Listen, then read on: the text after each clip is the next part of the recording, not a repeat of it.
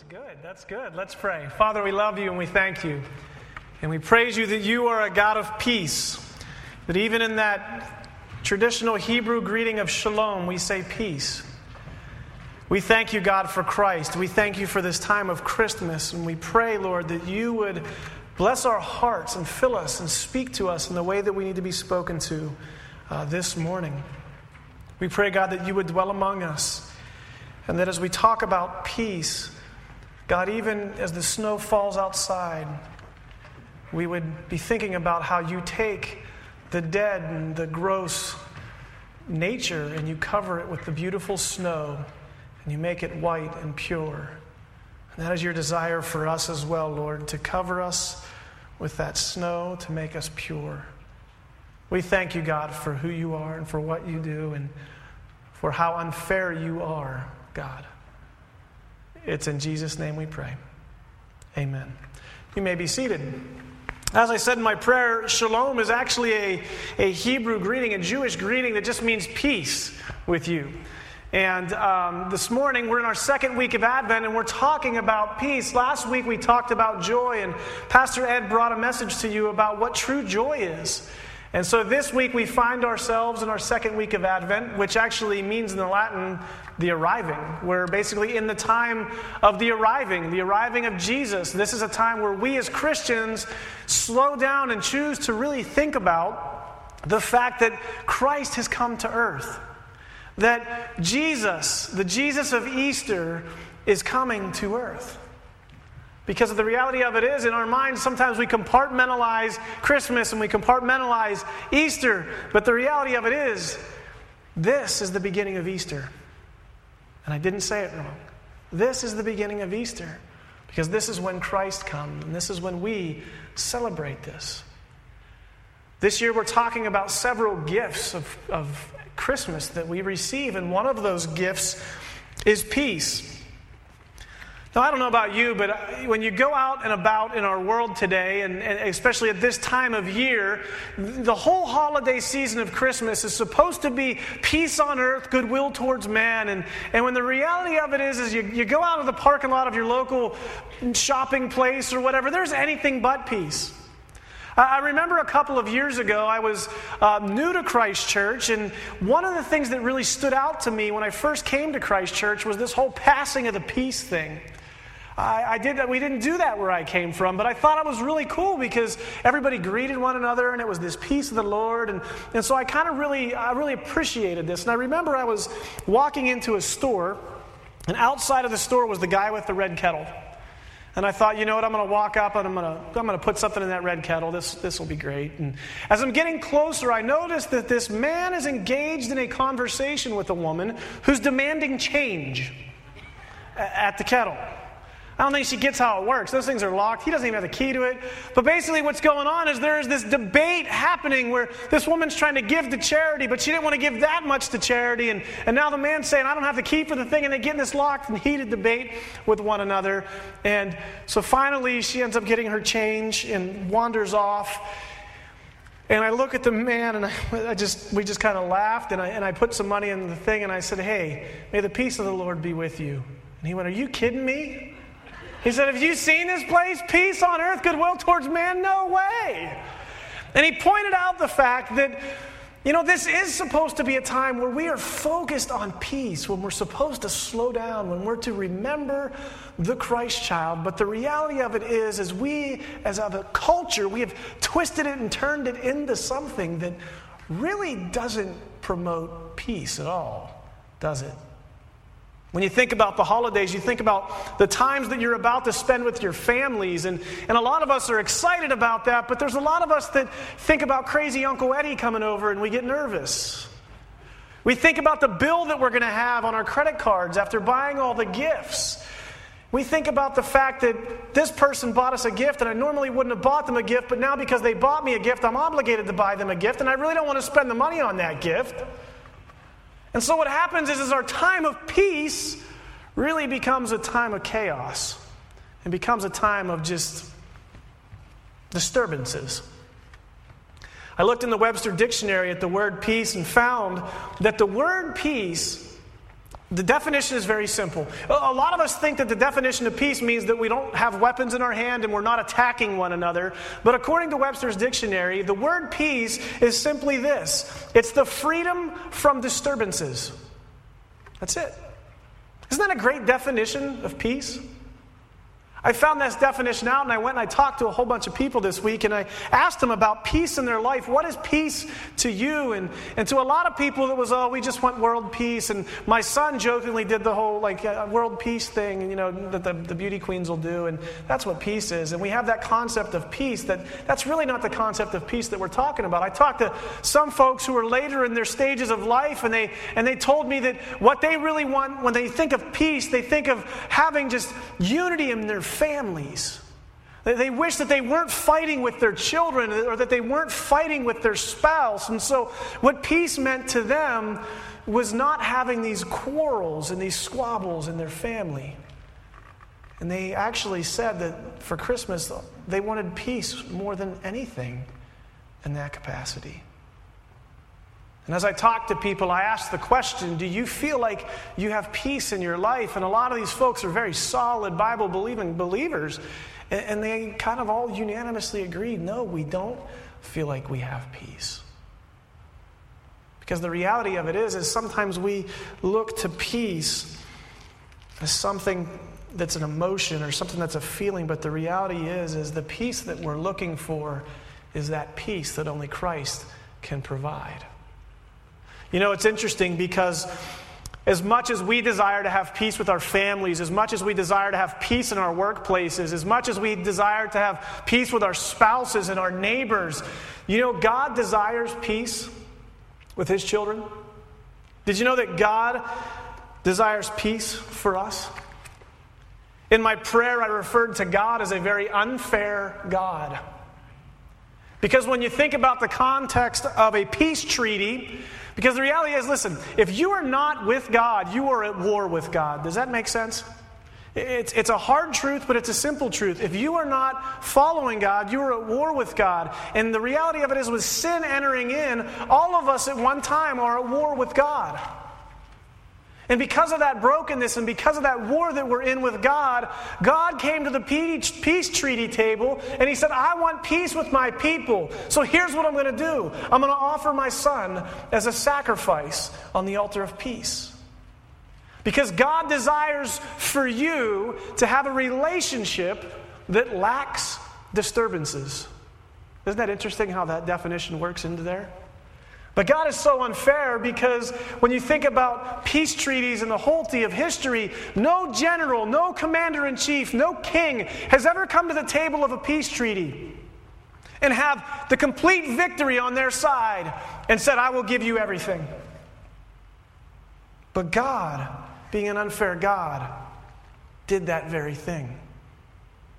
Because on this Christmas night, when Jesus came to earth, God went to the peace treaty of the war between man and God, and He said, I want peace, and here's what I'm going to do. We're not deserved of that kind of peace. We're not deserved of that kind of love. And it was in that moment that God sent Jesus to earth to be the Jesus of Easter. God is a very unfair God, but He desires peace with His people. And so when we find ourselves in Luke 2 this morning, we find ourselves kind of in this awesome moment of this whole beginning of this peace story. Let me set this up for you a little bit. There's Mary and Joseph. We all know their story. Angels appear to them and say, You will give birth to the Christ child. And there's a census being taken, so, so Mary and Joseph, they make their way to Bethlehem. And while they're there, Mary decides it's time to have the baby, right? Because that's how it works, ladies, right? You just decide when you want to have that child. Jesus decides it is time, and Mary gives birth to a baby in a manger. Now, when we think about the manger, we often think that it's, it's amazing because Christ was born in these lowly circumstances. But did you know that manger serves a significant symbol um, later in our story? We'll get to that. So Jesus is born. He's wrapped in the, the, the cloths and laid in the manger. Meanwhile, out on the ranch, there's shepherds out in the field. And if you didn't know this, I shared this last week in my sermon in Wilson Hall that shepherds were actually looked at by the society of the time as a very motley crew. They weren't necessarily welcomed into the neighborhood. In fact, most shepherds, when they tended to their flocks, they were way far away from the city. The shepherd was dirty. The shepherd were known, they were stereotyped as being thieves, as being untrustworthy. They were stereotyped of being smelly and drunkards. And they were basically the lowliest of society. They were rejects, and they weren't welcome in the places that were holy, believe that or not. And so you've got these shepherds out in the field, and God decides that He is going to include them in this awesome story. If you have your Bibles, I want you to turn to Luke chapter 2 right now. And we're going to go ahead and start in uh, verse 8. Jesus is born at this time. And we read this last week, but we're going to read it again because it is just that good. It says this in 2 8 that there were shepherds living out in the fields nearby, keeping watch over their flocks at night.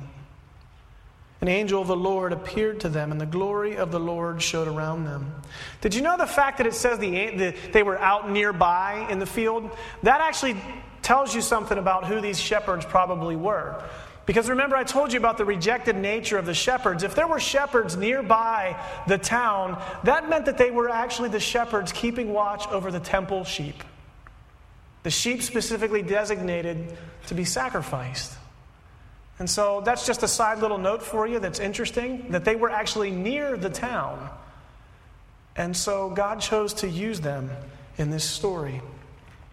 An angel of the Lord appeared to them, and the glory of the Lord shone around them, and they were terrified. But the angel said to them, Do not be afraid, for I bring you good news of great joy that will be to, for all people. Today in the town of David, a Savior has been born to you. He is Christ the Lord.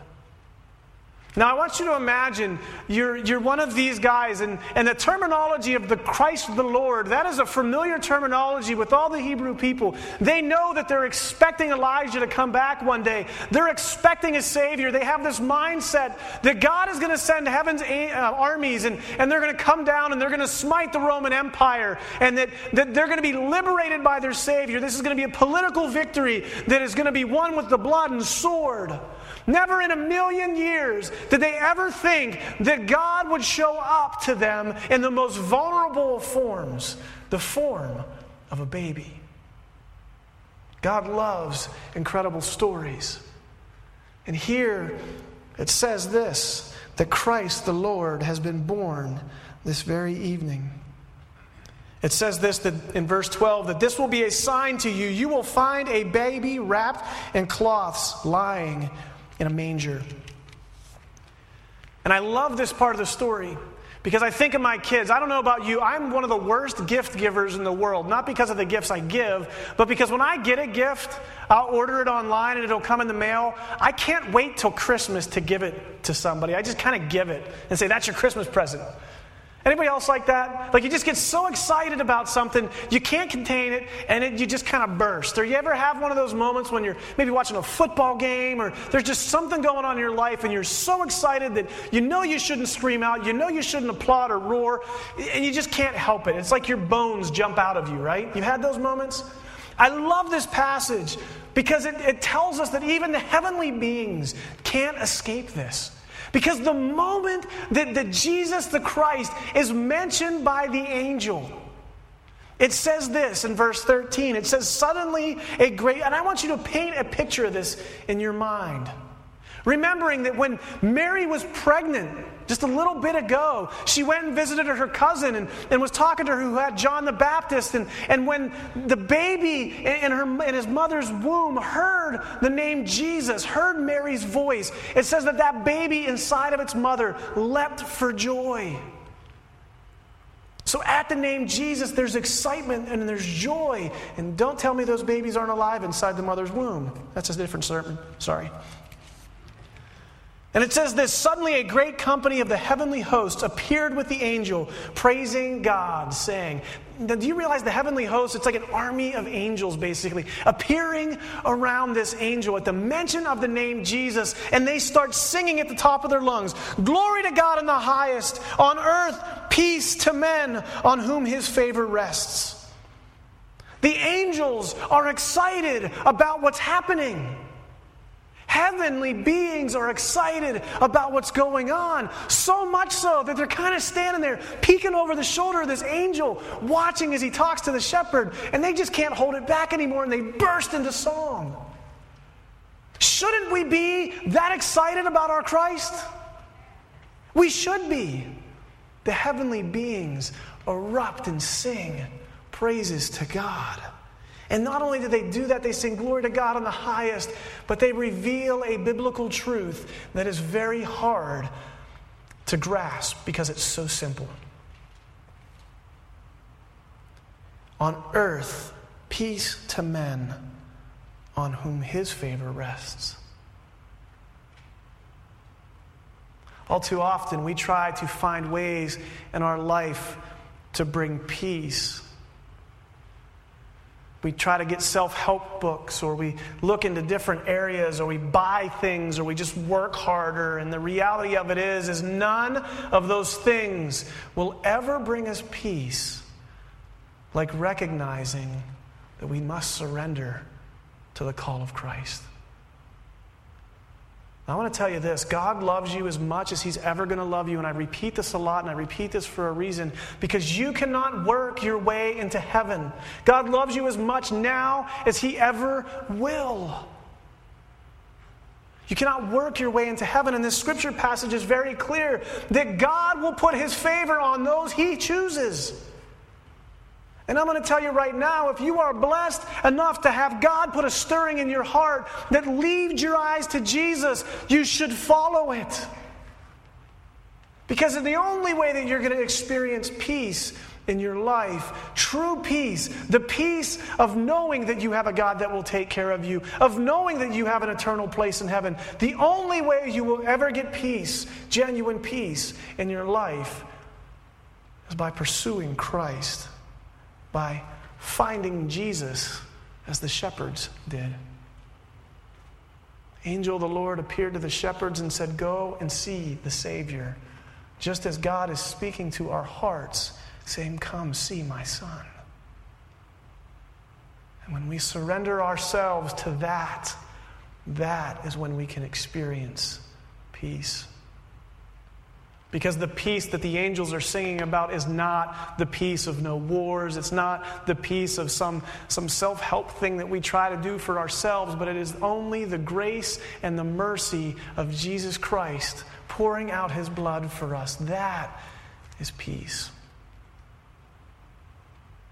That is why we can have peace in our life. When you think about the definition of peace, what's really being stated here is by offering his son Jesus as a living sacrifice, as a sacrifice, he's offering him for us at this peace treaty table because God desires to have a relationship with us that is free of disturbances.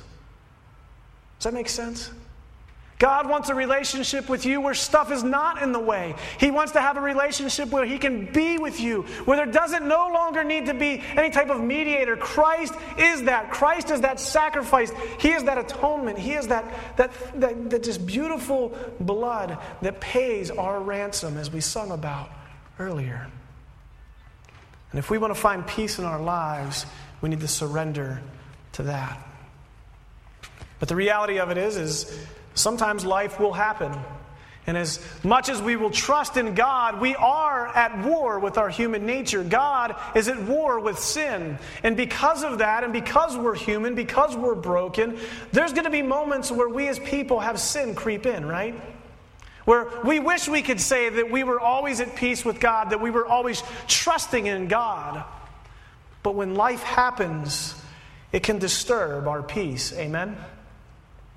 When you think about the Christmas season, I think about these five things that kind of creep in for me and, and steal my joy.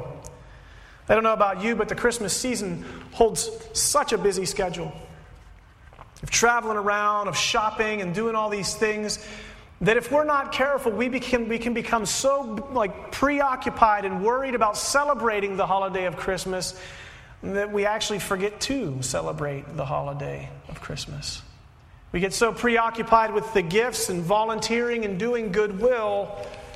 And hear me, those things aren't necessarily evil, but we forget to focus on Jesus.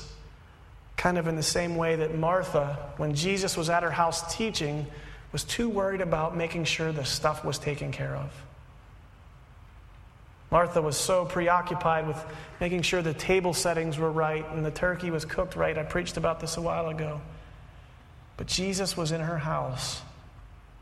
Mary knew to stop and to pay attention. Are you so busy this holiday season that you're missing the fact that Jesus is in your house? Are you so preoccupied with good things that you're missing Christ in your chair? So we get fatigued. That's one of our disturbers of joy. Another disturber of joy, especially at the Christmas time, is finances.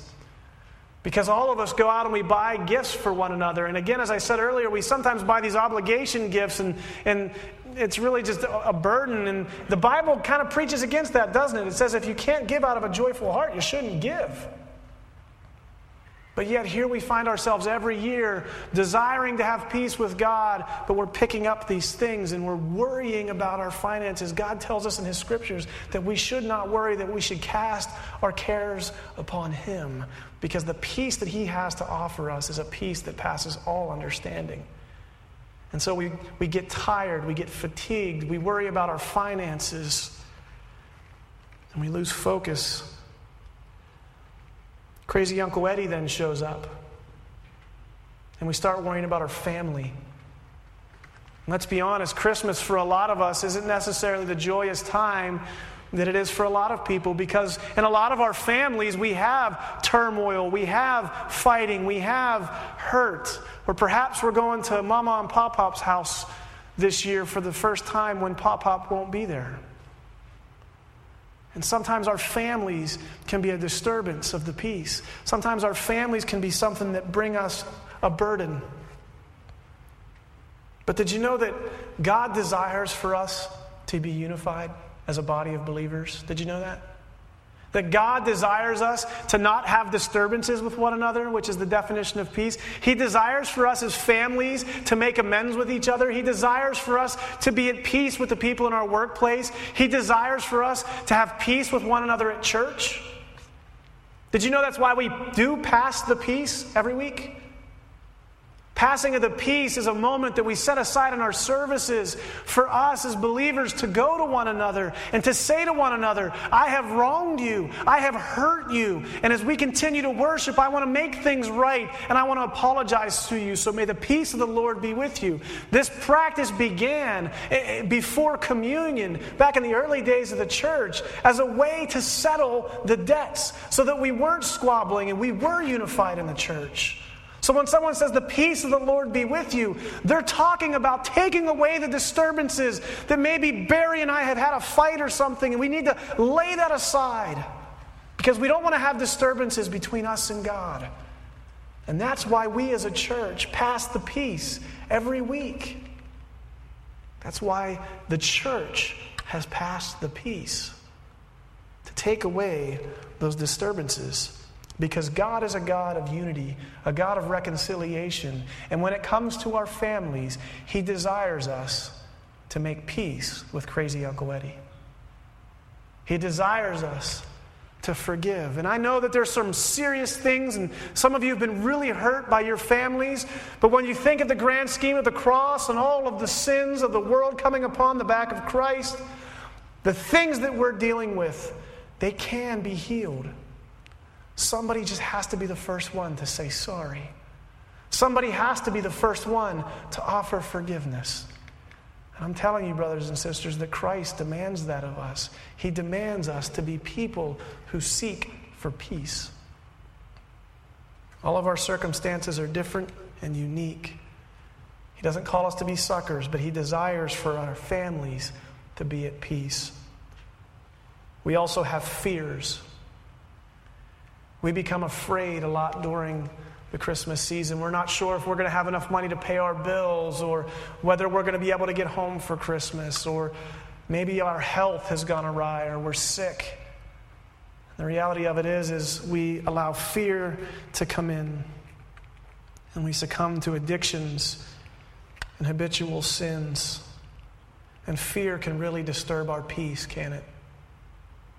Fear of going to the family and you, so you just don't go because you're afraid of what they may say about you. Fear is a crippling thing. Christ does not want us to be afraid.